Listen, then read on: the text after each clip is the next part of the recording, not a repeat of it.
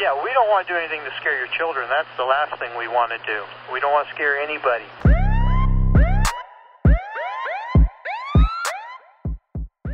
سلام به پادکست آخرین شاهد روایتی داستانی از پرونده های جنایی واقعی خوش اومدید من جواد یکی از شنونده های این پادکست و شما را به شنیدن اولین قسمت از پرونده مسلح دعوت می‌کنم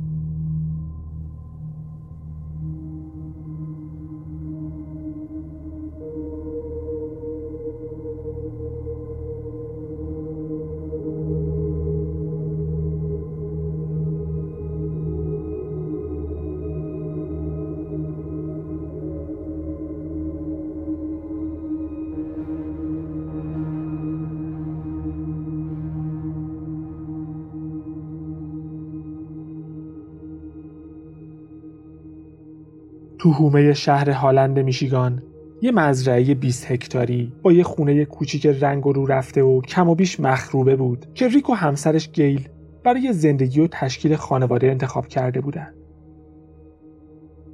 با اینکه اون خونه با خونه رویایی ریک و گیل فاصله زیادی داشت اما ریک مطمئن بود میشه خونه رو بازسازی کرد. این خوشبینیش بیدلیلم نبود. ریک فقط 21 سالش بود و پر از انرژی بود.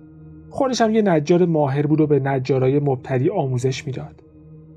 و شاید مهمتر از همه اینکه تا سرحد مرگ عاشق گیل بود و معجزه عشق می‌تونست هر غیر ممکنی رو ممکن کنه. اون خونه و زمین و زیر قیمت خریدن و خیلی سریع مشغول نوسازی شدن. همونقدر سریع که به هم علاقه مند شده بودن. ریک تو 1984 برای اولین بار گیل رو دید و همون روز به این نتیجه رسید که گیل همون دختریه که می‌خواد باهاش ازدواج کنه.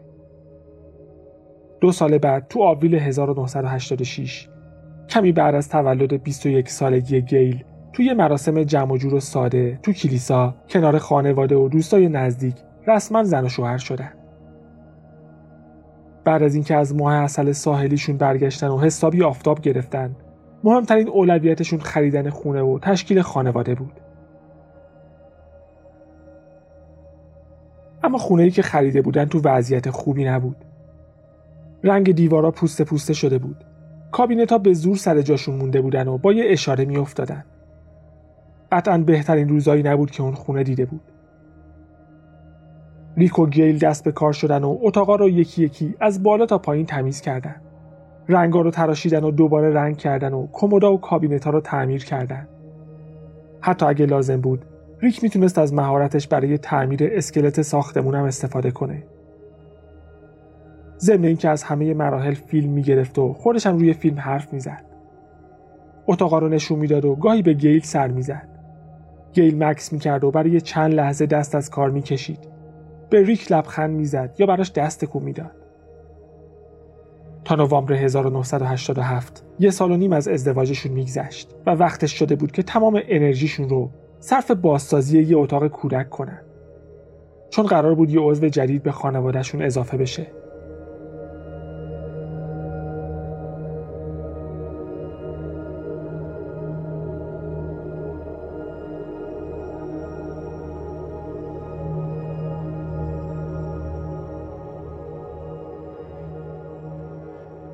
گیل تو بخش اداری یه شرکت لوازم یدکی خودرو کار می‌کرد. و تو محل کارش به عنوان یه آدم دقیق و سخت کوش شناخته می‌شد. به خاطر همین وقتی صبح دوشنبه 23 نوامبر سر کار نیومد بلافاصله متوجه غیبتش شدن. با ریک تماس گرفتن. مشکل اینجا بود که ریک هم سر کار نیومده بود. ریک هم آدم مسئولیت پذیری بود و غیبت اونم به اندازه غیبت گیل برای همه عجیب و غیر منتظره بود. مخصوصا پدر و مادر ریک. ریک و گیل آخر هفته به یه جشن عروسی رفته بودن. اما تا جایی که خانواده ریک می‌دونستن برنامه‌ای برای دوشنبه نداشتن. پدر و مادرش سوار ماشین شدن و رفتن خونه ریک تا ببینن همه چی مرتبه یا نه. وقتی به مزرعه رسیدن اولین چیزی که توجهشون رو جلب می‌کرد ماشین شورولت بلیزر ریک بود که جلوی خونه پارک شده بود. ریک جایی نرفته بود. یه جایی تو خونه بود. حتما مریض شده بودن و نتونسته بودن برن سر کار. اما چرا به کسی خبر نداده بودن؟ رفتن سمت خونه و از ماشین پیاده شدن. اول یه نگاهی به ماشین ریک انداختن. ریک تو خونه نبود تو ماشینش بود. نه اینکه خیلی راحت تو ماشینش نشسته باشه و در حال چرت زدن بعد از مستی شب قبل یا گوش کردن به ایستگاه رادیویی مورد علاقش باشه. بدنش خم شده بود و روی صندلی شاگرد افتاده بود. سرش تقریبا به در سمت شاگرد تکیه داده شده بود. حداقل یه زخم روی سرش دیده می‌شد و خون روی صندلی و لباسش لخته شده بود. نفس نمی‌کشید. مرده بود. مامورای پلیس با نوارای زرد از راه رسیدن. خونه ای که قرار بود خونه رویایی ریک و همسرش باشه بعد از فقط چند ماه به صحنه جرم تبدیل شده بود. مامورا شروع به گشتن اتاقا کردند یه راهروی طولانی به اتاق خواب مستر می رسید که به جز چند تا تیکه لباس که روی زمین افتاده بود کاملا مرتب بود. گیلم تو تخت دراز کشیده بود. انگار خیلی آروم و راحت خوابیده بود. شاید حتی داشت خوابای خوبی می‌دید. به شرطی که چشمت رو روی بالش خونی که روی سرش بود میبستی. اما بالش خونی و چیزی که زیرش بود چهره بیروح و خونی گیل که سه گلوله به سرش شلیک شده بود یه ماجرای خیلی تلختر رو روایت می‌کرد. اول فکر می‌کردن قتل و خودکشی بوده. شاید وقتی گیل خواب بود ریک بهش شلیک کرده بود و بعد تو ماشینش به خودش شلیک کرده بود. اما وقتی جسد ریک رو از روی صندلی بلند کردن اسلحه ای زیرش نبود. هیچ جای ماشین اسلحه ای پیدا نکردن. ریک نمی‌تونست شلیک کرده باشه. اونم مثل گیل توسط یه نفر دیگه کشته شده بود. اونطور که حالت قرار گرفتن جسد نشون می‌داد ظاهرا ریک روی صندلی راننده نشسته بود و از سمت چپ بهش شلیک شده بود چون به سمت راست افتاده بود و سرش روی صندلی شاگرد بود. شیشه سمت راننده یکم پایین بود و یه جای گلوله هم تو شیشه سمت شاگرد بود. قاتل احتمالا کنار در راننده ایستاده بود و تفنگ رو از پنجره‌ای که شیشش پایین اومده بود نشونه رفته بود. به جز دو تا جسد و چند تا تیکه لباسی که کف اتاق خواب افتاده بود همه چی سر جاش بود. هیچ نشونه ای از ورود به زور نبود. تمام اساسیه خونه مرتب و منظم بودن و ظاهرا هیچ چی جابجا نشده بود. در کمودا و کشوها بسته بود. چند جای خونه پول نقد پیدا شد. کیف دستی گیل و کیف پول ریک روی پیشخونه آشپزخونه بود و کارتای اعتباری ریک و گیل هم توی کیفا بود. حلقه ازدواجشون تو انگشتشون بود. به همراه یه سری جواهرات دیگه و دو تا ساعت که تو خونه پیدا شد. واضح بود که انگیزه قتل دزدی نبوده. کل صحنه جرم به شکل قافلگیر کننده تمیز بود و مدارک فیزیکی خیلی کمی تو خونه وجود داشت. به هر دو نفر با یه اسلحه ریوالور کالیبر 22 شلیک شده بود. اما نه اثری از اسلحه بود نه اثری از پوکه ها هیچ لباس مشکوک یا تارمویی نبود که متعلق به کسی غیر از ریکو گیل باشه. فقط 6 تا اثر انگشت قابل استفاده تو صحنه جرم وجود داشت که چهارتاش متعلق به دو قربانی بود. دو اثر انگشت دیگه که یکی روی دستگیره توالت و یکی روی تلفن بود. هیچ نمونه ای تو بانک داده پلیس مطابقت نداشت. بدون هیچ مدرک فیزیکی خاصی که بشه تحقیقات رو ازش شروع کرد. اولین قدم پلیس این بود که سراغ زندگی شخصی قربانیا بره. به این امید که شاید یه دشمن قدیمی یا یه عاشق انتقامجو پیدا بشه. آخرین بار که کسی ریکو گیل رو زنده دیده بود شنبه شب 21 نوامبر تو جشن عروسی یکی از دوستای ریک بود. به نظر می رسید اون شب به ریک و گیل خوش گذشته. هر دو نفر حسابی مست کرده بودن. در حدی که گیل نمی‌تونست روی پاش وایسه. ساعت یازده شب مهمونی رو ترک کردن. روز بعد برادر گیل باهاش تماس گرفت اما کسی جواب نداد. اون موقع به نظرش چیز نگران کننده ای نبود اما کارگاه ها فکر می‌کردن بعد از اینکه ریک و گیل از عروسی برگشتن صبح زود دوشنبه به قتل رسیدن. خانواده و دوستاشون شوکه بودن. برادر گیل به یه روزنامه محلی گفت اونا بهترین آدمای دنیا بودن. هیچ وقت ندیده بودم دو نفر بهتر از اونا با هم کنار بیان. گیل توی خانواده هشت فرزندی زندگی می‌کرد که با هم صمیمی بودن اما وضع مالیشون زیاد خوب نبود. به خاطر همین گیل همیشه رویای روزی رو داشت که بتونه روی پای خودش وایسه و یه زندگی مرفه برای خودش بسازه. به خواهرش گفته بود حاضر هر چقدر که لازمه کار کنه. تا همیشه پول کافی داشته باشه و بتونه هر چیزی که دلش می‌خواد بخره. یه مدت پیش خدمت یه رستوران بود و با اینکه حقوقش کم بود درآمدش زیاد بود. چون اینقدر خوش برخورد و خوش صحبت بود که مشتریا همیشه سخاوتمندانه براش انعام میذاشتن آشنایی با ریک براش اتفاق خیلی خوبی بود. چون نه تنها عاشق بیغیر و شرط هم بودن بلکه هر دو نفر بلند پرواز بودن از کار سخت ترسی نداشتن و هر دوتاشون یه رویای ساده داشتن داشتن یه خانواده و ساختن خونه‌ای که تا آخر عمر توش زندگی کنن. عاشق سفر بودن و تابستونا از ساحلای میشیگان قافل نمی شدن. ریک گیل رو با اسکی روی آب آشنا کرد و یکی از دوستاشون می‌گفت گیل برای ریک مثل آفتاب بود. دختری که هر جا وارد می‌شد اونجا رو روشن می‌کرد. اما زندگی ایدئالی که اطرافیانشون توصیف می‌کردن خیلی هم راحت شروع نشده بود. گیل قبل از ریک توی رابطه جدی با یه نفر به اسم لارس بود. وقتی گیل 18 سالش بود هم خونه شدن و یه سال با هم زندگی می‌کردن. تا اینکه سر و کله ریک پیدا شد. گیل برای اینکه با ریک باشه رابطش با لارس رو تموم کرد. اما لارس با این قضیه خوب کنار نیومد. وقتی گیل داشت وسایلش رو جمع می کرد لارس در کشور رو محکم بست و دست گیل لای در موند.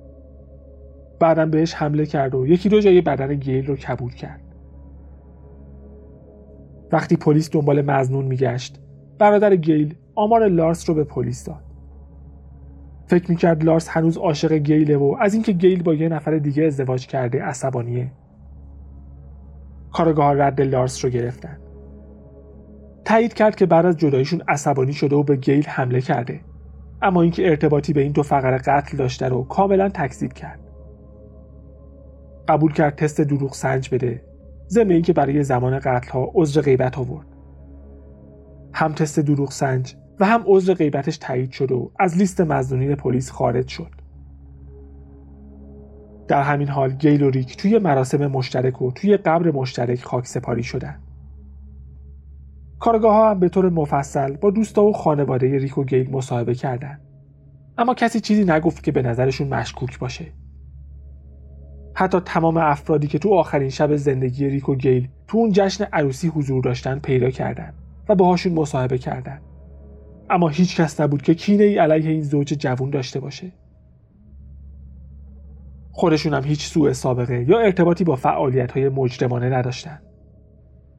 همه می‌گفتن ریک و گیل یه زوج دوست داشتنی و دوتا شهروند خوب و بیازارن که هیچ مشکل و خصومتی با هیچ کس ندارن. فقط یه چیز بود که ممکن بود براشون دردسر درست کرده باشه. خونه ای که تازه خریده بودن. قبل از اینکه ریک و گیل اون خونه رو بخرن یه موتور سوار با اسم مستعار شاتگان سید توش زندگی می‌کرد.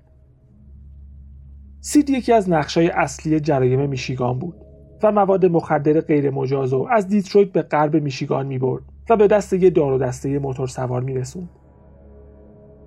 اما وقتی دید مواد فروش ها دارن تو دبیرستان به بچه های نوجوان مواد میفروشن طاقت نیاورد. از اون به بعد خبرچین پلیس شده بود و اسم دلالایی که به بچه ها مواد میفروختن به پلیس فدرال می‌داد. از وقتی خبر پخش شد که سید با پلیس همکاری می‌کنه جونش به خطر افتاده بود. چند بار به سمت شلیک کردن و یه بارم سه نفر که می‌خواستن ماشینش رو به جای بدهیاش بگیرن تو خونش ظاهر شده بودن. به غیر از تهدیدهای فیزیکی مشکلات مالی هم گریبان گیرش شده بود و نمی‌تونست قسطای خونه رو بده. بانک بالاخره خونه رو مصادره کرد و سید مجبور شد اونجا رو تخلیه کنه. به خاطر همین ریک و گیل تونسته بودن خونه رو زیر قیمت بخرن. پلیس فکر می‌کرد شاید هدف اصلی قاتل ریک و گیل نبوده. شاید کسی که اونا رو کشته نمی‌دونسته شاتگان سید دیگه اونجا زندگی نمی‌کنه. سراغ اون گروه موتور سوار رفتن و با اینکه تو تمام سوراخ سنبه های فعالیتاشون سرک کشیدن هیچ مدرکی پیدا نکردند که مرگ ریکو گیل رو به قتلهای دار و دسته ای ربط بده. خود سیدم از روابطش تو حلقه خلافکارا استفاده کرد. چند تا تماس گرفت و درخواست اطلاعات کرد. اما اونم سر نخ خاصی پیدا نکرد. تحقیقات روی ارتباط خونه و قتلا به نظر خیلی مهم می رسید اما نتیجه ای نداشت.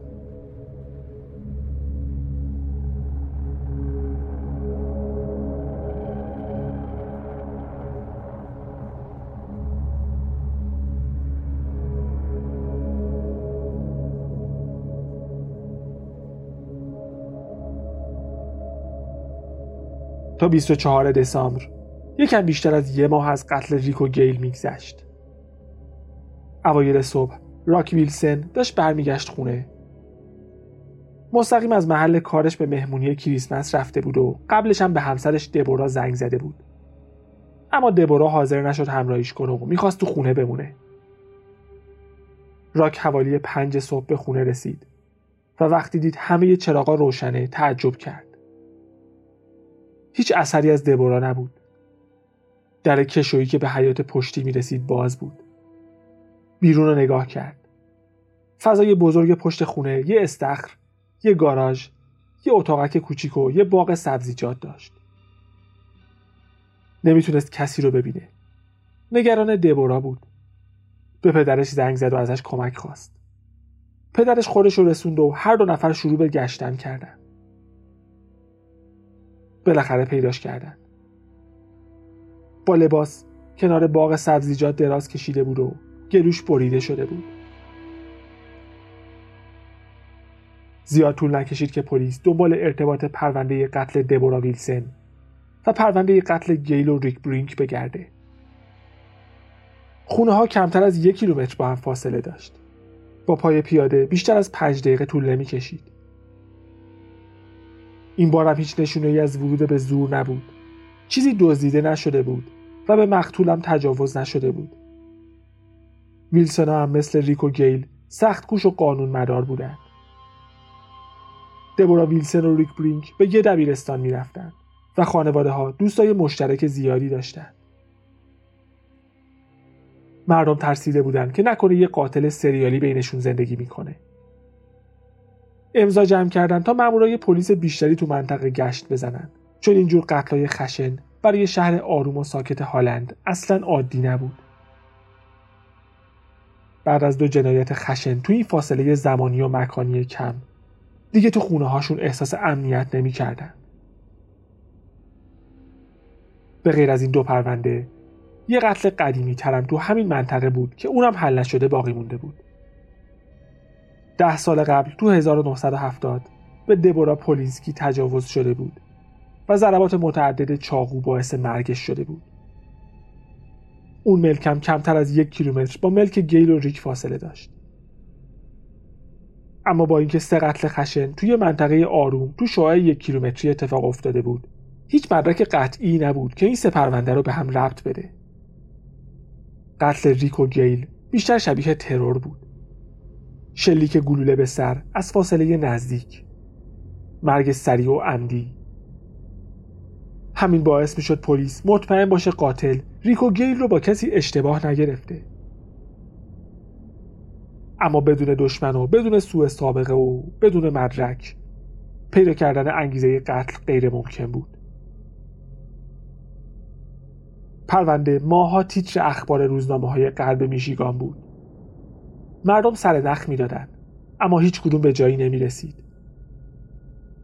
یکی از همکارای گیل گفت گیل یه دختر خوشحال و خوش برخورد بود اما یه بار تقریبا دو هفته قبل از مرگش رفتارش ناگهان تغییر کرده بود. رفته بود تو دنیای خودش و انگار خیلی چیزا تو ذهنش میگذشت. از متخصص های رفتارشناسی FBI مشورت گرفتن اما نتیجه ای نداشت. سالها گذشت و پرونده سرد شد. 29 نوامبر 1997 یک دهه بعد از مرگ ریکو گیل یه روزنامه محلی یه مقاله کار کرد تا به مردم یادآوری کنه یه پرونده قتل حل نشده از ده سال قبل تو تاریخ اون شهر مونده. پلیس گفت اون دو قتل بیرحمانه و فاقد احساس بودن. مادر ریک گفت همیشه با خودم فکر می‌کنم ممکنه اون آدم همین اطراف باشه و هر روز تو صورت ما نگاه کنه در حالی که می‌دونه پسر ما رو کشته. اما برای اینکه پیشرفت جدیدی تو پرونده ایجاد بشه باید ده سال دیگه هم میگذشت. سال 2007 دفتر کلانتری هالند یه واحد جدید برای پرونده های حل نشده تشکیل داد که قرار بود کارگاهاش تمام وقتشون رو صرف پرونده های حل نشده قدیمی کنن.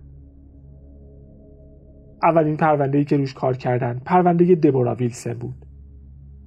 یه مزنون جدی پیدا کردن اما مزنونشون قبل از دستگیری مرد. پرونده بعدی پرونده ریکو گیل بود. دو کارگاه همونطور که متعهد شده بودن تمام وقت روی پرونده کار می‌کردن.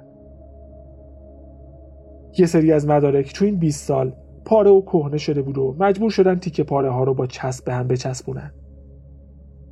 مدارک رو دوباره جمع جور کردن و دوباره بررسیشون کردن صدها مصاحبه با هر کسی که ارتباطی به قربانیا داشت انجام دادن و گاهی نیاز بود برای مصاحبه با شاهدا به ایالتهای دیگه سفر کنند. هر اظهاراتی رو جدی گرفتن و هیچ چیزی که مشکوک به نظر می رسید از قلم ننداختن. تو تحقیقات اولیه پلیس با تمام نزدیکان قربانیا صحبت کرده بود و احتمال وجود انگیزه و همینطور عذر غیبتشون رو بررسی کرده بود. به نظرشون هیچ کس مشکوک نبود.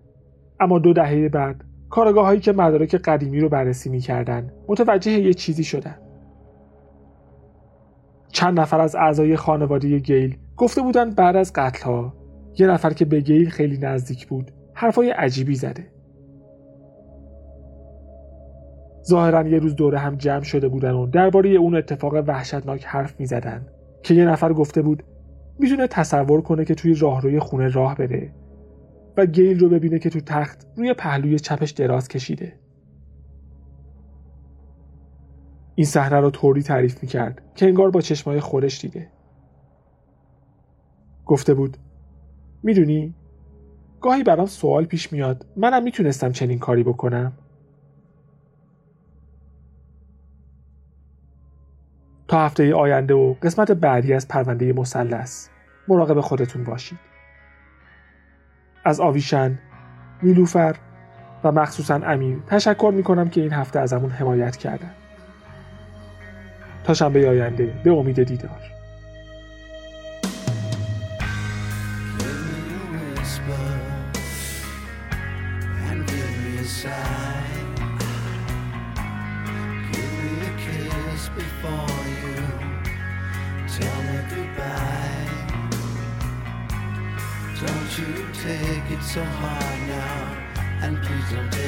Bad.